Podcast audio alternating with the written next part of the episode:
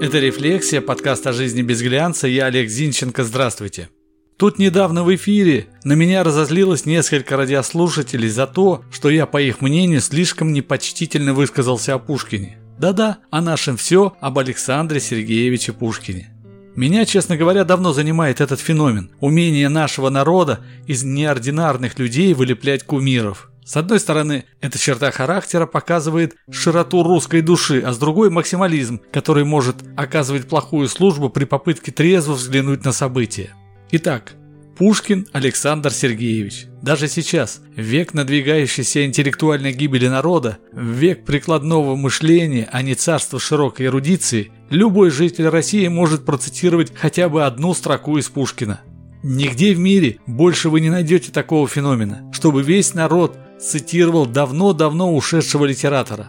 Весь, от олигарха до заштатного забулдыги с заброшенного полустанка. Заслуги Пушкина воистину велики. Наиглавнейшее его достижение нет не 16 томов первоклассных сочинений. Наиглавнейшее – он начал писать книги доступным русским языком, рассказывая о простом и понятном. И он был первым писателем того времени, который творил только на русском языке. Он первый подарил нам образцы художественной русской красоты, которые исходят прямо из русской души, написал о Пушкине Достоевский.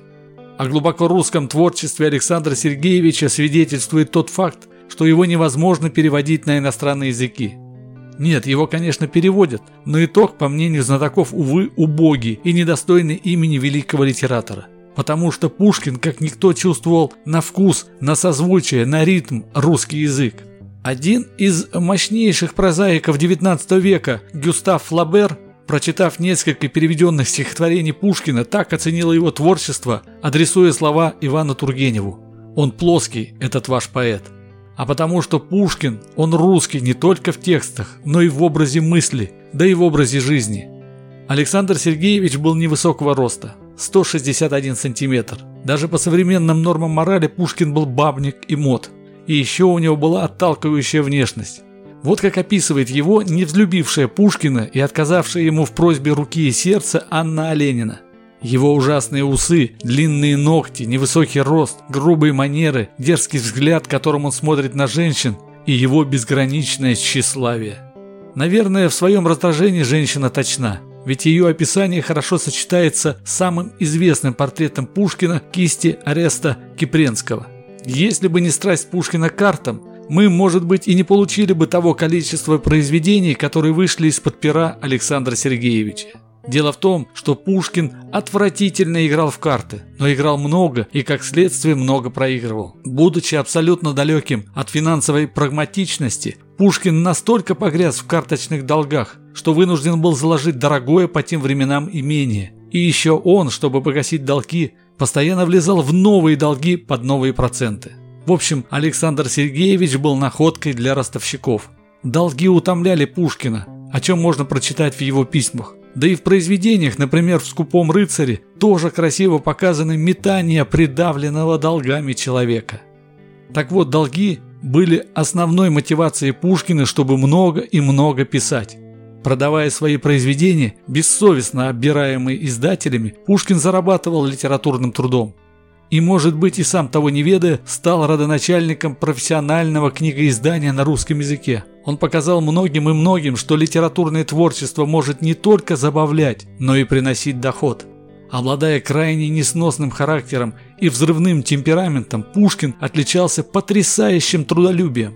Возможно, так в нем проявилась кровь своего предка, эфиопского раба, выкупленного Петром I из турецкого плена. Пушкин, влекомый различными обстоятельствами, умудрился объехать огромную часть Российской империи. И это практически при полном отсутствии дорог, на лошадях, в повозках или санях, а то и верхом.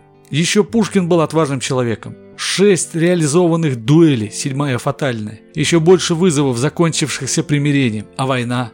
Мало кто знает, что поэт поучаствовал в боевых действиях, когда приехал на Кавказ к своему брату Льву. Он несколько раз по доброй воле, ведь он не был военным, участвовал в набегах на турецкие позиции и в отражении турецкой атаки. Может быть, именно отсюда точное понимание боя. Есть упоение в бою.